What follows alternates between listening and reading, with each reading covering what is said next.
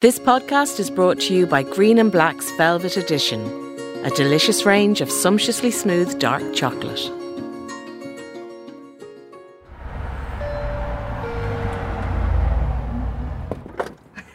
Hello! I was beginning to wonder. Hi, my love. Do you know what? I'll explain why. It takes me a long time to get to the door. Oh, good. That'll be a good story.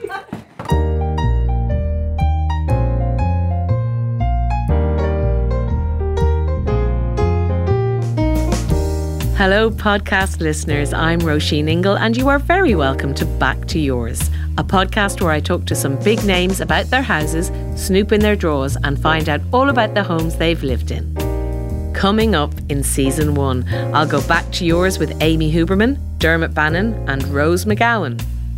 But in this episode, I go back to yours with Dolly Alderton, columnist, podcaster. She presents The High Low with Pandora Sykes and has her own Love Stories podcast, which is fantastic, and the author of Everything I Know About Love, which is such a wise book about growing up and finding yourself, and you should all read it if you haven't already. There you go, look what I brought. Oh my god, you dream girl! I think I would literally like go to Ireland once a month just to get a multi-pack of these. I gave her a giant multi pack of Tayto because I know from meeting her at the Borris Festival of Writing and Ideas last year that she's never met a crisp she doesn't like. And Dolly, very nicely, made us champagne cocktails. Really hope you enjoy this. Dolly, could you just describe the cocktail that you have just created? So this is a this should be a classic champagne cocktail. Mm, looks and I'm sorry, even though I had both you ladies round, I should have got the champagne in. I have Cremant. Here you go. Let's ching ching.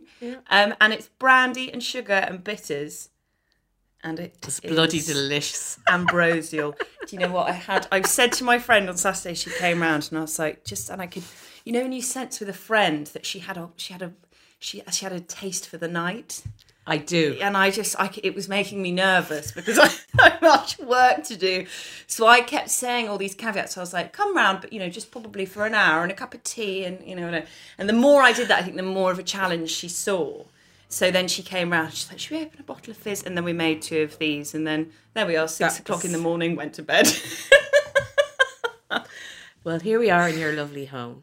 It's Thank you for coming. Well, thank you for having us. It's gorgeous. Well, I when you were, when you were making Dublin, the cocktail, I was in looking at all your books. I know, I love it. I'll be in your medicine cabinet next. So if you've anything to hide, what do I have to hide? No, everything I need to hide, I put under the bed. okay, good to know. Yeah, and I think my very my new very conservative cleaner had a little bit of a root down there actually last time she was here because things started very jovial and then she did the bedroom and she got a bit cold. I had Marie Kondo in my house. She tried to do my bedroom, and I was just like, get out of my bedroom. what do you think about the Marie Kondo thing? There's been such a nasty backlash. I don't there? agree with the nasty backlash. I mean, I think this clean influencer thing where they're making millions. Have you heard this? Like this, they're Yeah, the latest. Mrs. Insta- what's her name? Yeah, there's oh, what's his name? Her. What is her name? I don't this know. Is, this is good for everyone at home. Mrs. What's her name? And what's See, her it doesn't name? really Mrs. matter. Hinch. Mrs. Yeah, Hinch. there's all of them. But I think Marie Kondo is actually the real deal because she she was such a um, from when it, from when she was tiny, Mm. she was really cleaning everything and decluttering. And she came to my house. I have really enjoyed the experience. She was so calm. Yeah. And she made me feel like everything was possible. And she didn't make me feel bad at all. Oh, that's but I just did not want her sorting through my drawers. I was like, no, yeah. Marie Kondo, can you get out of my bedroom? I like having you here as a sort of calming guru yoga instructor, but don't go near my fucking things. And she couldn't speak much English. I think her English is better now, but it was all this just like the translator would be there and I'd be going, ask her what she thinks of me, the cupboard she'd say all this stuff and then the translator would go, she says you need to sort that out. She says your pants are a mess. I think it's. I think it's really.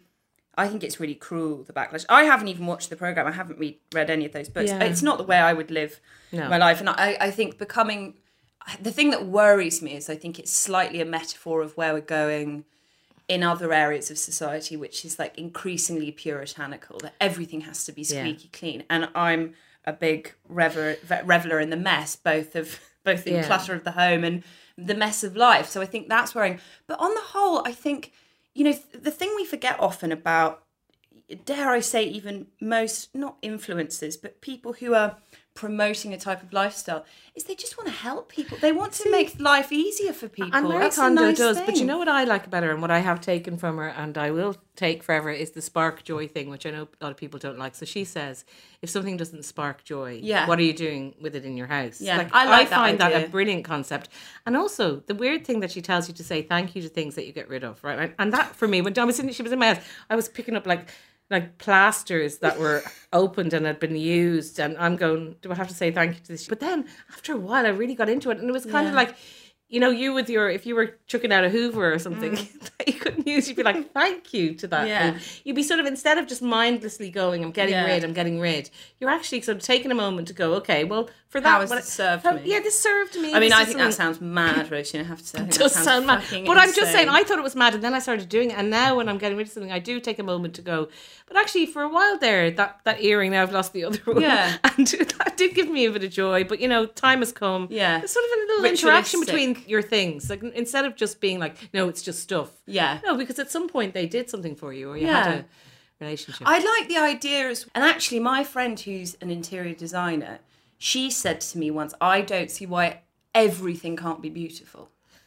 And I thought that was I'd never thought of it like that, but when you go to her house, she's she's got a warm, eclectic, you know, busy house. It's not pristine by by any in any sense, but small things like you know the fairy liquid bottle she dispenses into like a lovely glass thing she got on ebay. And actually i think that that shows a real uh, like a joy for life of like no i deserve every day to feel you know joy and to be aesthetically pleased by something i think that shows someone who's very optimistic about what they want out of their day i think it's lovely well, I think that's what you have going on here. Oh, actually. oh thanks babe No, it is. you're in one of two nice rooms in my flat. The back of the flat is pretty horrible.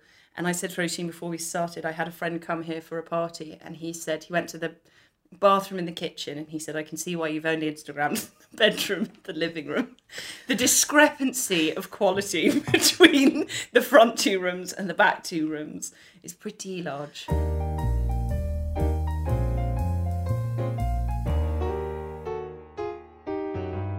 take me back to childhood homes Mm-hmm. because in your book you talk about the kind of bland almost suburban with no offense to your parents Mm. No, no, very, like very bland. Yeah, I've told them that. I want to know I want to know about that house So my parents did a very cruel thing where when I was born, we were in a two bed like little basement flat in Islington.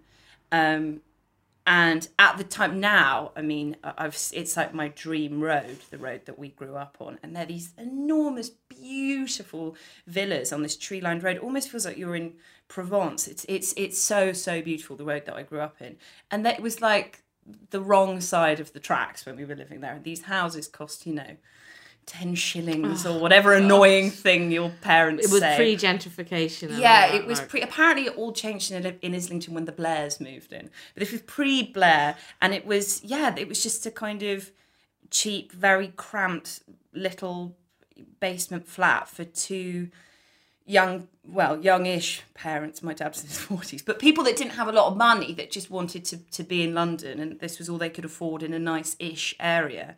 Um, and I just remember there was like a huge communal garden uh, with a mulberry tree that I remember my brother and I climbing. It was just amazing. And you're in Islington, so you're you know right in the centre of things. And I have so many memories of walking around Regent's Park or uh, you know walking around Camden Market. it's like a Richard Curtis film I feel Yeah, it's just, and I, you know, I'm a city kid. It's really in my blood.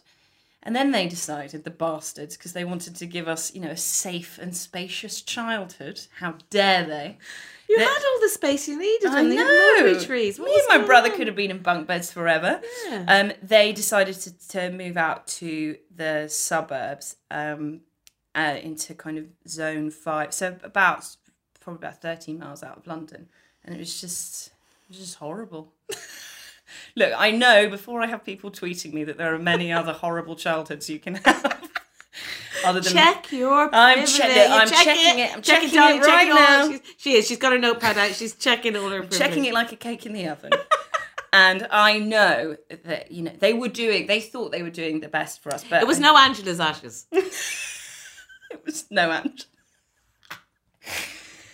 With what with all the But it was very beige. Can we say that? It was very beige. It was the way that I would describe it is, I mean, my mum's very into interiors, and she's she had like kind of eccentric-ish taste, but all the houses, it was like we were the first people to live in the house. It was a brand new house, and all the houses on our cul-de-sac were modelled sort of exactly the same. Um, and they had inside, when you go to all these different houses, they all had exactly the same sort of thick beige carpet. It was incredibly overheated, huge televisions, no art on the wall, but you know those like canvas pictures of a family all wearing white t-shirts and jeans with the dad lying on the floor with his hand resting on it like that with all the kids in the background and the spaniel next to his feet. It was that was the vibe. I've learned as i've got older like the nuances of of kind of ambition and i'm a posh kid in terms of the lifestyle and the privilege that i grew up i grew up in but my parents weren't like that. My parents kind of worked from nothing, made good money from nothing. And for them, the markers of success were a brand new house. Exactly. A, you know, a big car in a driveway, Yeah. a flat screen TV. For me, I find that so that's not the home that I would want to raise children. I find it so um like sort of tasteless and bland but i understand without sounding patronizing i understand that for them there were certain markers particularly of their time and of their generation hmm. of what working hard and success meant and the suburbs offered that to them Yeah. And you talk about yourself as a posh kid, and I think that's, you know, you have to own that. You have to own your poshness. Mm. And you went to boarding school. Mm. my mum was was very much of the school of thought of like you have kids to raise kids so i wanted to go to boarding school when i was about 13 because i've always just wanted to be independent you know i've always just wanted to be grown up You were one of these people, weren't you, that just Yeah. wanted to get there? Soon. I just Yeah. wanted to press fast forward on my whole adolescence, basically. But they just would not let me go to boarding school. I was crawling the walls to go. Co ed, obviously. Didn't want to be around a load of boring girls. Um, that's the main reason I wanted to go to boarding school. Um, and then I got to 16 and they said, finally, yes, okay, you can go to boarding school. Tell me about your home then. So is, is it a dorm situation? Yeah, it was a dorm. In the first year, we were sharing rooms. It was like high jinks, you know, and hysteria. When you're boarding and you're 17 or 18, it's sort of ridiculous. So it got to a point with one of our matrons where she was like, you know, have a fag, but have it on the roof at this time and don't do it in front of the younger girls. And there was a weird sort of respect there. You know, we were always drinking. There was this, I've written about it in the book, there was a bar on campus for the sixth formers, which was opposite our house, literally opposite it. And then university was also away and living. That was Exeter. For the halls that I went to, this is actually quite an interesting story. It was they were kind of brand new halls of residence. Um, and they were because you know everyone dreams of their halls of residence as being like you have a tie dye sheet on the wall and a Che Guevara poster, and it's all kind of crummy and you know disgusting. Uh, these halls were everyone had a. I mean, Exeter was like the most disgustingly posh uni of all time. It was called the Green Welly University for quite a long time. There was a everyone had a double bed, a mini fridge, their own wet room, and a balcony. So that was my halls experience. I don't know what to say. But then my first house that we had, our student house, with the girls who I ended up living with in London, that was disgust. That was the most disgusting house I've ever lived in. It was horrible. There was like a, a set of there was like a set of chairs and a table on the roof that none of us could work out how it got there. There was mold. It stank. Everything in my wardrobe smelt like a sort of cricket pavilion. It was horrible. It was absolutely horrible. So is that the worst home you've ever lived in? Mm, probably. But you were with all these people that you were having great friendships with. So it's so funny, isn't it? That that I mean, it's a cheesy and cliched thing to say, but when we talk about that house on Vic Street with a red door, the romanticism with which we talk about it, because we were just like playing house, we were all these hmm. kids playing grown up. So I just think of it as this. It's like it was. It was everything was touched with gold. The whole. It was like a magic house to me. tell us about this lovely flat. How did that come about? And were you kind of looking at a million different places and they were all too expensive? Well, or- I just what happened was the final Sugababe left me, and she said, said my boyfriend. She was so scared to tell me. What's the main Sugababe song? I'm trying to hear the soundtrack in my head of the Sugababe. Round, round, baby, round, round, do do do do. Which was the one? Yeah. Am I Mutya? Yeah, yeah, I Or think you're Keisha, Mutya. yeah. I think you are Mutya. Yeah. Yeah. And she was so nervous about telling me because I felt very betrayed. I felt very betrayed when those two girls initially moved out, Farley and then AJ, because I think they did it too soon. And I still, I still tell them that now when I get drunk. I'm still angry about it. You Rosie. still bring it up I'm over the s- I old still champagne bring it up. cocktails, which are very nice. like they are good, aren't they? Mm, Um, you know, Farley and I had been living together for like three months when she said, "By the way, I'm moving in with my with my boyfriend," and we were like, you know, we'd been planning the London years together for a long time, so I was pretty gutted. You were really. I remember I was- reading in your book that was not a good. no, I was But very you're very upset. honest at your absolute disgust about Yeah, it. yeah. And you really didn't like him for it as well. Yeah, well. which yeah. is so. Look, I behaved very badly. The way I reacted to it was was completely disproportionate, and I can see now as well that I was so lonely and lost in so many other ways that my whole identity, my whole sense of family, my whole security, my whole safety, everything was in those girls. So my reaction, that's too much to put on them, and that's not their job to to look after me like that and nourish me like that. So I did obviously react like a psycho. Um, I actually no, I think I did put it in the book. I was about to say I charitably left this out, but actually I don't think I did. I think I put it in. Farley moved out. Bearing in mind she knew how heartbroken and devastated I was. She moved out on my 25th birthday. Yeah, you did put that in. I think I seem to remember that. She said to me now, she said, I don't know what I was thinking. Well, actually, she blames her. Anyway, uh, he's not on the scene, so we can't even quiz him. No. Um, so, yeah, I. So, India was very, very nervous about telling me. She just thought I would just go throw myself in the Thames. She was so nervous. And I said to her, Look, I'm much better now. I'm not. I'm, I don't want this to follow me around forever. I was 24 when I when I reacted like that and she and she said what do you think you want to do and i said well belle our other flatmate i knew she was in a serious relationship and i thought well I can just stay i said like belle and i can probably live together until she leaves me for her boyfriend which i probably give it about six months before they move in together and it was india who said to me dolly you're not the hunger games she was like it shouldn't be an endurance test to see What a which good friend. yeah, she said we shouldn't all be seeing which one of us can like stick out the longest with you. She was like, you know, have more respect for yourself. And she said, Did you? Did you? I'm sorry. I just need to see this moment when she said that. Did it? Did it kind of feel like a light bulb? Yeah. Did you feel like you know? yeah, my god. Yeah. yeah. It was. I just was like, yeah, why are they all these women starting their stories? And I can start my own story. But the problem is, I thought I couldn't because of the money thing.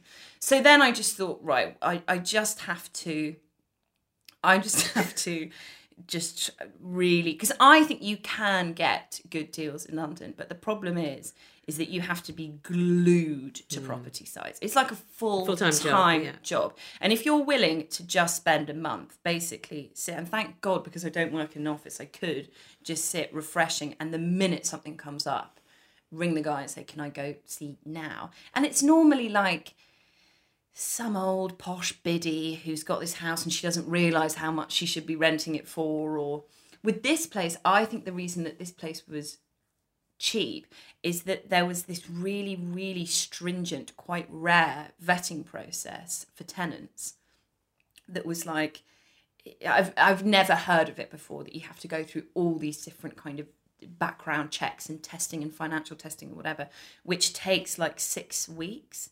And the guy, I think they'd had like three people get to the end. This is the most boring detail. Sorry, just, just realised how boring this story is, but it is it is essential because they would get these people to go to the very final round, and then they at the final round these people wouldn't pass the final bit of the test, which meant they would have to put it back on the market again. So I think every time they put it back on the market, they just knocked money off.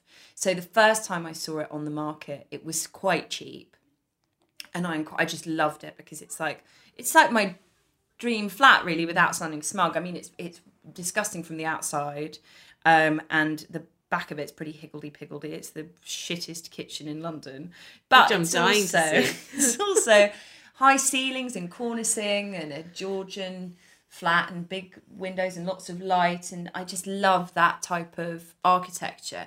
And it's in my favorite part of London where I spent a lot of my childhood and adolescence and 20s that I feel very very attached to on a tree lined road so I, it was like my dream dream flat You're just there at Camden Market as far as Yeah, I. Because I yeah. saw them, because I used to live in London and I just saw that railway bridge and I was like, yes oh my God. exactly exactly So on a Saturday, on the weekend, it must be just amazing to walk out. Yeah, it's just full of bloody tourists now. I have to say. Apparently, it's the second most visited tourist um, destination in London. Camden Town, mate. Yeah, World's End pub, all that. World's Yeah. End Pub, It's exactly. amazing. But I, but then it came up. So I, I applied, and they said, oh, "I'm so sorry, it's been taken." And I kept thinking about it. You know, when you meet a man and you find out he has a wife, and you just I couldn't stop dreaming about this flat. And I kept seeing these places that were wildly out of my budget, that were just horrible, and I was despairing. And I remember taking India to this flat that was. I mean, I couldn't afford it. First of all, it was so small. I mean, the square meter, it was tiny. And I remember saying the phrase to her, but I can keep all my clothes in a suitcase under the bed. And she stood in the flat with me, and the estate agent was obviously like, "Yeah, yeah, she could, she could, yeah, yeah, that's yeah. totally doable. That's Oh, what ah, Marco's that's what- done for four years. Who's lived here? He's totally fine." And India was like, "I just don't think you can." And I was like, "No, no, it's fine." I'd been so convinced. I was like, "No, I think it's fine." And she was like, "No, you can't do this." And then I remember sitting, looking on Rightmove, and this place came up, and it was cheaper. And I felt the same feeling as when an, a boyfriend breaks up with you because they want to be on your own, and then you see them on Tinder. I was so betrayed. I was so upset because, as far as I knew, it was off the market. So I sent this panicked message to the guy saying, well, "Is it is it available?" And then I had to go through this long thing, and then I nearly missed it, and I had to do a tax return early. It was such a ball ache to get this place.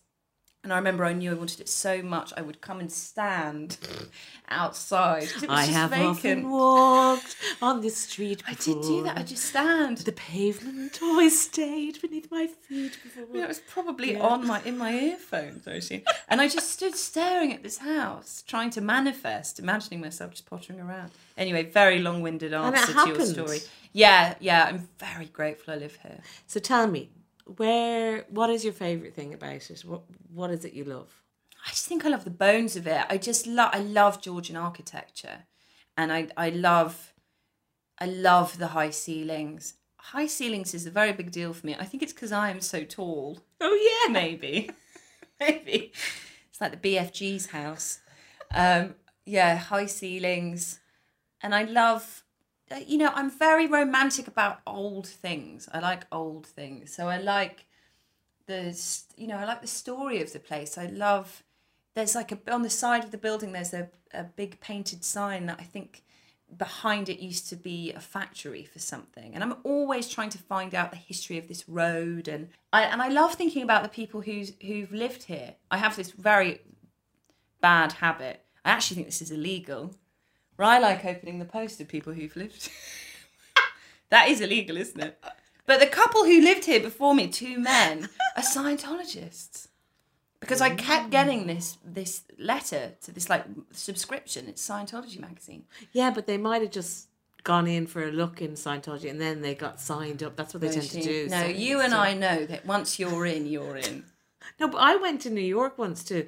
We were in New York and we walked past this Scientology thing. And I said to Johnny, like my boyfriend, for the laugh, we just go in, right? Oh my God, it was the most terrifying thing I've ever. I thought we were never going to get out of there. We Yeah. went in, they made us go into a room and watch this movie, which was so weird. What was the movie? The movie was all about how, like, even when really bad things happen to you, like you're in a car crash or something, if you suffer afterwards, it's your own fault, and actually you can reframe it, your mind.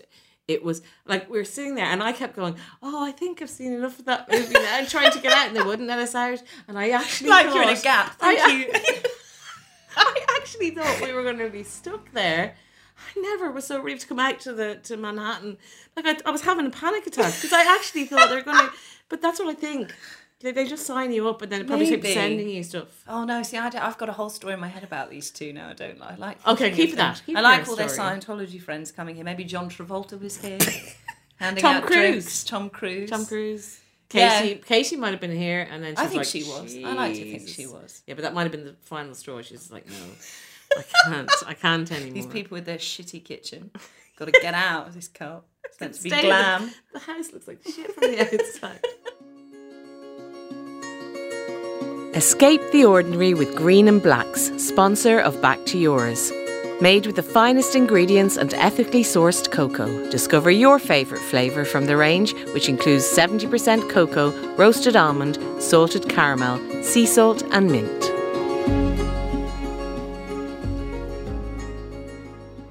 When you're not feeling the best, you're feeling in a bad mood, you're wrecked, you're tired, or you've got a deadline that you can't meet and you're just not. What is it that, where do you curl up? what do you do? bed. So, what's the bed? What's the bed situation? Like, Bed is. I have quite strong opinions on the bed. Can I ask you something as a Yes. married person? yes. Double or king? King. It My has to mum- be. yeah. And actually, like if there was a bigger, is there bigger than king? I just think the bed, like the Super bed needs to be very big. I agree. Space. And also then maybe it needs to be single beds. I'm just saying, like I don't have single beds, but I'm just thinking after a while you just need your space. Totally. Yeah. I ask because my mum and dad have a very happy marriage, and my mum said she truly thinks the success of their marriage is that they've always had a king size bed. Yeah, it has to be big. You have to be able to be on the in the bed without touching them. But then Yeah. it's great to touch them. But then also to be able That's to not it. touch That's them. what you want. That's what I want from. That's what I want from a relationship. Basically, what you just said. Just to come together and it be nice, And then to move apart. and then you move apart. I think the key word there is Briefly. briefly. I said to my friend Pandora, who I co-host a podcast with, we'd had a really, really busy day with the podcast, and I, I think I was like a few months into living on my own, and I said goodbye to her, and I said, "Oh God, I can't wait to go back home. I'm going to make pasta, and I'm going to watch." A film, and I'm going to go to bed early and have a really long bath. And I said, you know, moments like this, I'm so, so grateful that I live my own and I don't have to go home and perform to anyone. And she said, I know this sounds crazy, but I feel like I'm going home to have that with my husband. And when she said, You'll know you've met your person and you fall in love when going home feels like being on your own. And I kind of got what she meant because of hmm. the person I am, she and the person she is, because she loves kind of time on her own. She said, When I'm at home with him, I feel like I'm chilling out on an evening on my own. Even though we're talking and stuff, I don't feel the pressure to have to That's a really entertain and point. perform for him. Yeah, and I I get that as well. And I yeah, I think I'd go crazy if I didn't feel like I could just be someone Yeah. who goes into another room and does her own thing. And just comfortable, peace, quiet, you know. That's what I'm after, basically. Yeah, how's that going? What, the dating? I am dating someone now, actually. And it works very well because he works all the time, so we never see each other. but no, I do. I love that feeling. I used to be so scared of the idea of cohabitation and, you know, commitment, long term commitment. But more and more, I think because I have had relationships where I felt the person is clingy or demanding, more and more I think, do you know, if I find the right dude, you know, like you and your husband or my mum and dad, it should, it should, obviously it's a challenge and it's difficult. I'm sure it annoys you, but basically just a sense of living, Yeah. living lives side by side Yeah. rather than entirely intertwined. I'd love that with someone. I'd love to have a home with someone and feel like. But I think this this home thing. you have here is really it feels like to me a really important time in your life, like to have this space. I don't know because we No, don't know each other very well, but yeah. do you Stop saying that. I feel No. like you're my best friend.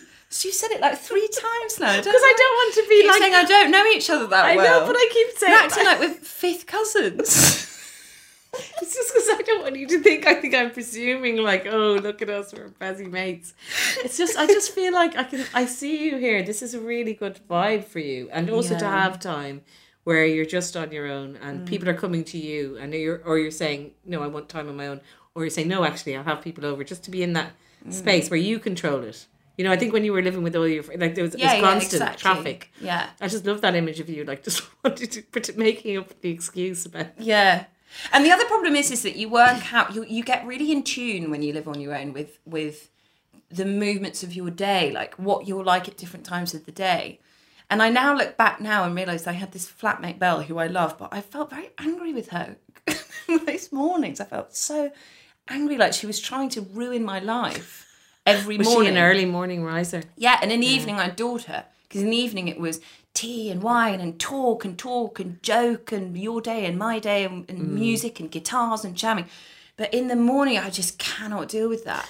And I realise now when I'm on my own, because even with myself, I have to like not really think. I have it has to be so quiet. Yeah, I, I'm just, it's a different thing. It's the other end of the day. But I lived with someone once who I was very close to, um, related to me.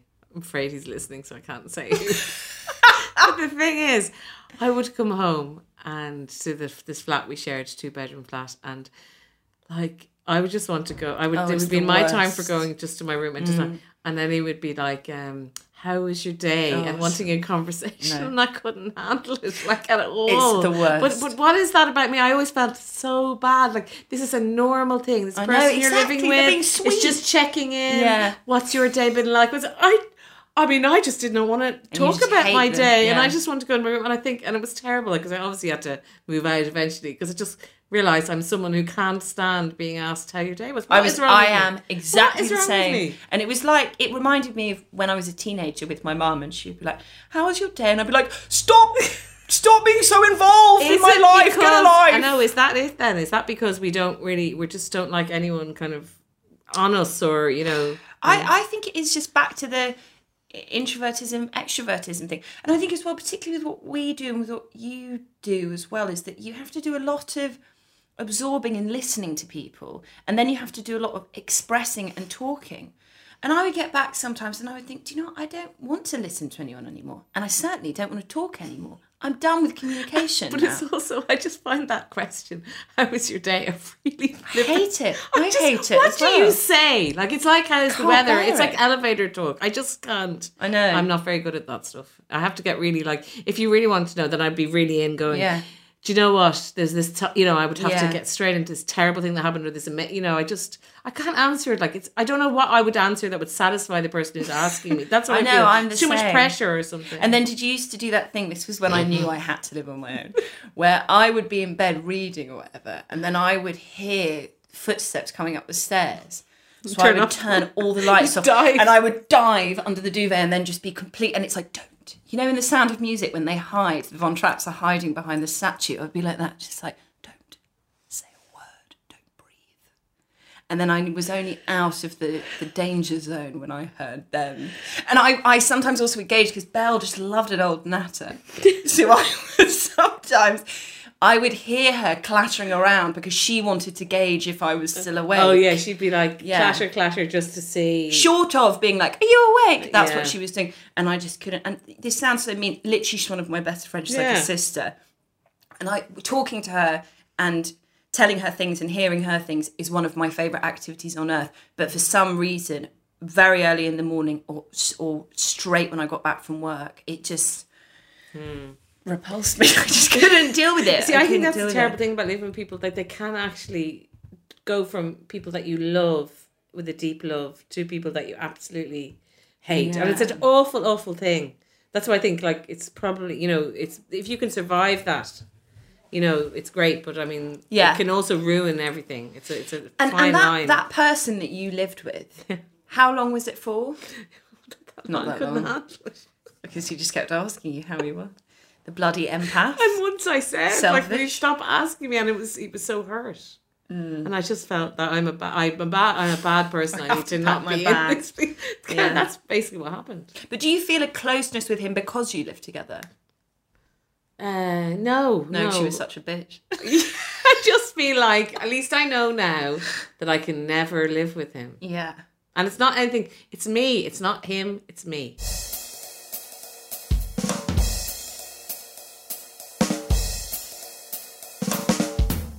When you think of the word home, what do you think? Do you know, it's changed so much over the years. I think now, because I'm basically housebound, they're basically like honestly, I spend so I spent three days this week on my own in this house, other than going out for a walk or run or doing, you know, popping to the shops. I was just in ensconced in this house, writing or cooking or listening to a podcast or reading. It's like my place of creation. Um, it's like it's a total sanctuary and more and more it's it's my like nightclub it's like where i socialize more and more any opportunity that i can do something i'll see if i can do it at home. Photo shoot now i'm like no i want to do it at home. I'm sh- you know i'm sure you know the number of things that come up where i'm you know someone invites says should we go out for dinner? Unless i'm in a going outy mood which increasingly is less and less i'm like well can i come to yours or do you want to come here and i'll cook? You know five dates in i basically just want them here eating spaghetti that I've cooked. Um, home is where I just increasingly feel this like I don't know what it is. Is it laziness, Dolly? It might be that. Maybe I'm dressing it up. Maybe I just like being in those Gap jersey leggings all the time and a Miss Trunchbull bun. Um, it could be that. There's this amazing um, Euripides, I think it's Euripides quote. Here you go, one cocktail in. I think it's Euripides who said, "Know, know first who you are, and then adorn yourself accordingly." And I often employ it as a defence when people say, "Oh, what's the point in caring in fa- uh, caring about fashion? What's the point in caring about a silk lampshade?" Or, you know, and I think it becomes like a kind of nation of identity. Your home and memories and stories, and I think I just feel a real comfort in being around that. You know, I'm not a hermit. I do go out, I do go out quite a lot, but I do. I'm always happy to be home. And actually, a test for me the real the real moments in life where I kind of check my privilege, to use the language of millennials, is when I've been on holiday and I realise that I'm always so happy to come home. And I just think what what an amazing lucky life I have that there are so many people for whom, you know, home is a thing to escape. I, I feel very, very lucky that I, that I feel so kind of happy and settled. It's interesting that you're talking about being here on your own and not not necessarily seeing someone except the person at the corner shop or wherever yeah. you go, who probably knows you very well, do they? Yeah, yeah, very first name terms, yeah. Because you lived with people for most of your adult life to date before yeah. you moved in here, yeah. so I'm interested in how it compares because you've written, you know, so well about that kind of family that you create mm. when you have a housemates and you know your dinner parties and your part and the whole just it just sounded so great and you really loved that camaraderie and mm. the community that you built up. So I'm wondering what you liked about that, what you maybe miss about that, and how it compares to this more solitary lifestyle. It's weird because it's the girls that I live with. I lived with my best friends for five years, and I was like I think I've told you I was like the Sugababes. I was like the founding member, and then they all kept going off to move in with their boyfriends, but yet I remained, and they kept shipping new ones in. Um, and it, it's a weird thing with those girls because there's not a day since I've moved in on my own. I did have a panic right before I moved in where I just thought, what if I hate it? Or what if I feel lonely? Or what if my mental health suffers? Or, you know, I, I did suddenly have a bit of a wobble truly, I can say there hasn't been one day where I haven't thought, no, this was ex- totally the right decision. But saying that, also every single day, there isn't a day where I don't miss living with girls. So it's weird to have that. I think this is like a, a, paradoxical thing that happens a lot in life. I think a lot of married people have it about being single, where they're like, God, I'm so lucky that I married this person and I wouldn't change that for the world. But every day they can miss the freedom and you know and that and that's quite a strange thing for those truths to hold them for those both for both those things to be true that I don't want to go back to that at all. In fact, the thought of going back to that, I mean, slightly makes me feel sick. I could not live with me. I mean, I struggle now on a group holiday. I have to say, I end up spending a lot of time in Do the loo. Do you think you found books. out a little bit more that you're kind of more maybe introverted isn't the word, but that you enjoy your own solitude yeah. and company. And I think sometimes you can yeah. think you're not like that kind of a person, that you're very outgoing, because obviously you are on some level. What do you think you are? I'm really interested in that introvert extrovert thing because I think uh, you can get easily pigeonholed as someone who seems to be the life and soul of the mm. party mm. and really mm. like outgoing. And I would be a bit like that, but there's another part of me that's really like just likes to be on my own. And it's not particularly on my own, I haven't even read a book or do anything. I just, I like it doesn't happen very often. But I'm in my house and there is no children and no partner, and I'm just like, and I know nobody's actually going to come for a while. Mm. I don't know. It's like a, a, sort of a breathing out and release mm. of that. I like my yeah. own company. I like thinking. I like to have the headspace to think. Well, you're a writer stuff. as well. You know. I was listening to Wendy Cope's Desert Island Discs, and she used this phrase where she said, "Every writer needs dream time," and as pretentious as it sounds, you do. You need time that's just unscheduled to just be thinking or absorbing stuff. And apparently, I think the, the real definition of extrovertism and introvertism, which I read somewhere, is not my theory, I have to say. I think is- just appropriate it. I Go on. do, I do that so much. I do it so much where I just take people's quotes and theories and say it's my own. Um, you can do it drunk at dinner parties, but you can't do it tipsy on a podcast. Um, is that introverts are energized by solitude and extroverts are energized by company. So I look at my best friend Farly and she feeds off the energy of other people. The moods of others has a direct effect on her mood. And that is how she she's like a phone that that's how she plugs in and charges. Whereas for me, as much as I love hanging out with people, particularly people that I adore, friends and family, it drains me. It It's absolutely funny you say drains drain. me. I was, It- I was going to say the I can feel myself word. depleting down to zero. Because I know. was even thinking coming here, I was thinking it's really nice of you to do this to let us in. We know each other a little bit, but not that much.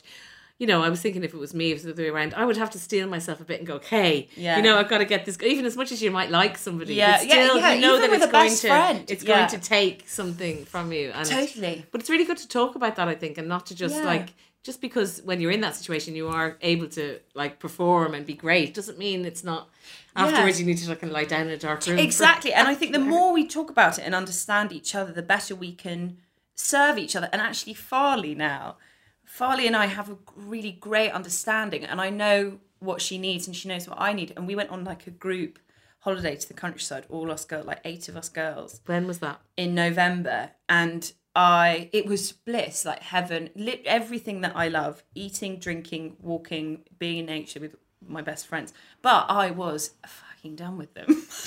By Sunday afternoon I was really the talking it was too much I just needed just as you said like it wasn't even I need to read or I need No. to I just needed some silence on my own It's the silence, I think. Yeah. It's very underrated. yeah, and Farly said this thing where they were all driving back to London in two cars, and I was like, "Do you know what? I'm actually going to get the train. If you could drop me at the nearest station, I'm going to decide I need to get the train because I have to. I have to write a column."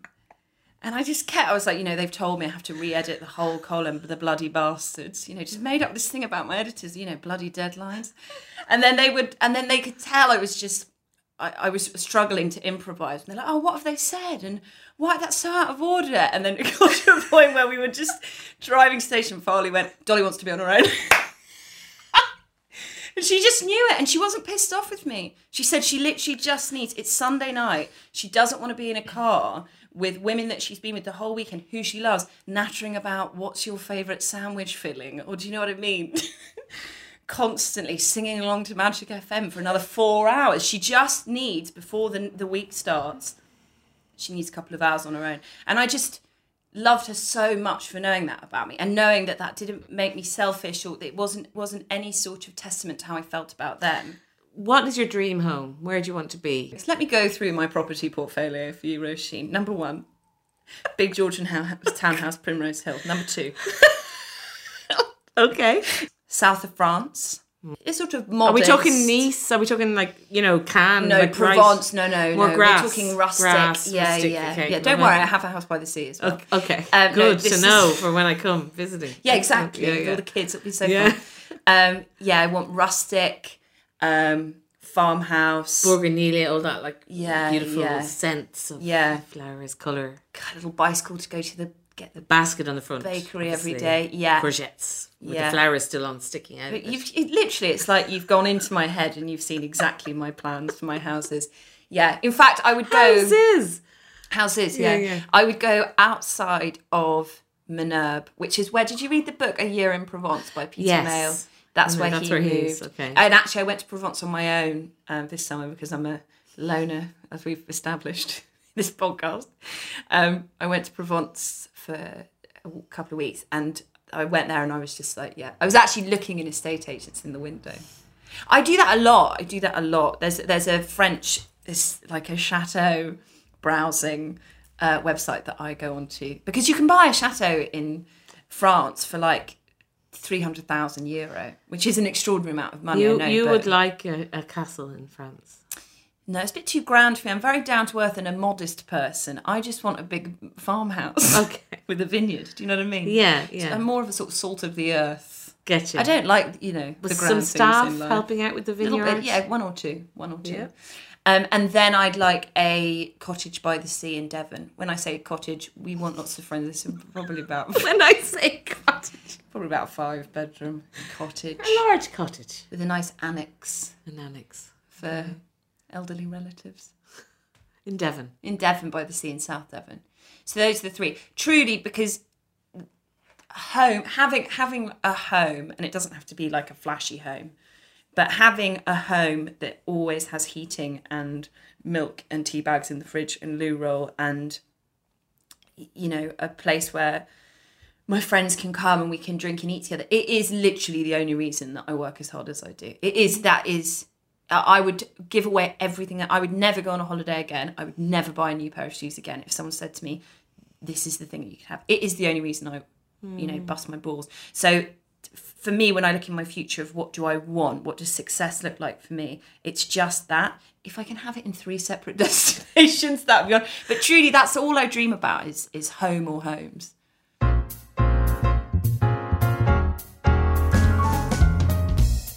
That was the very lovely Dolly Alderton there, and thanks to her for letting us into her home and for the champagne cocktails. Thanks for listening. I'm Roisin Ingle, and remember to subscribe to the podcast wherever you get yours so you don't miss a single episode. And if you like what you hear, please give us a review on iTunes and tell all your friends about the podcast. Next time, my guest on Back to Yours is an old and very dear friend of mine, Paul Howard. I remember the day I moved in, just thinking, like at 26 years of age, right? Just thinking, oh Jesus, I don't want, to. I want to move back home, right? just was the fear.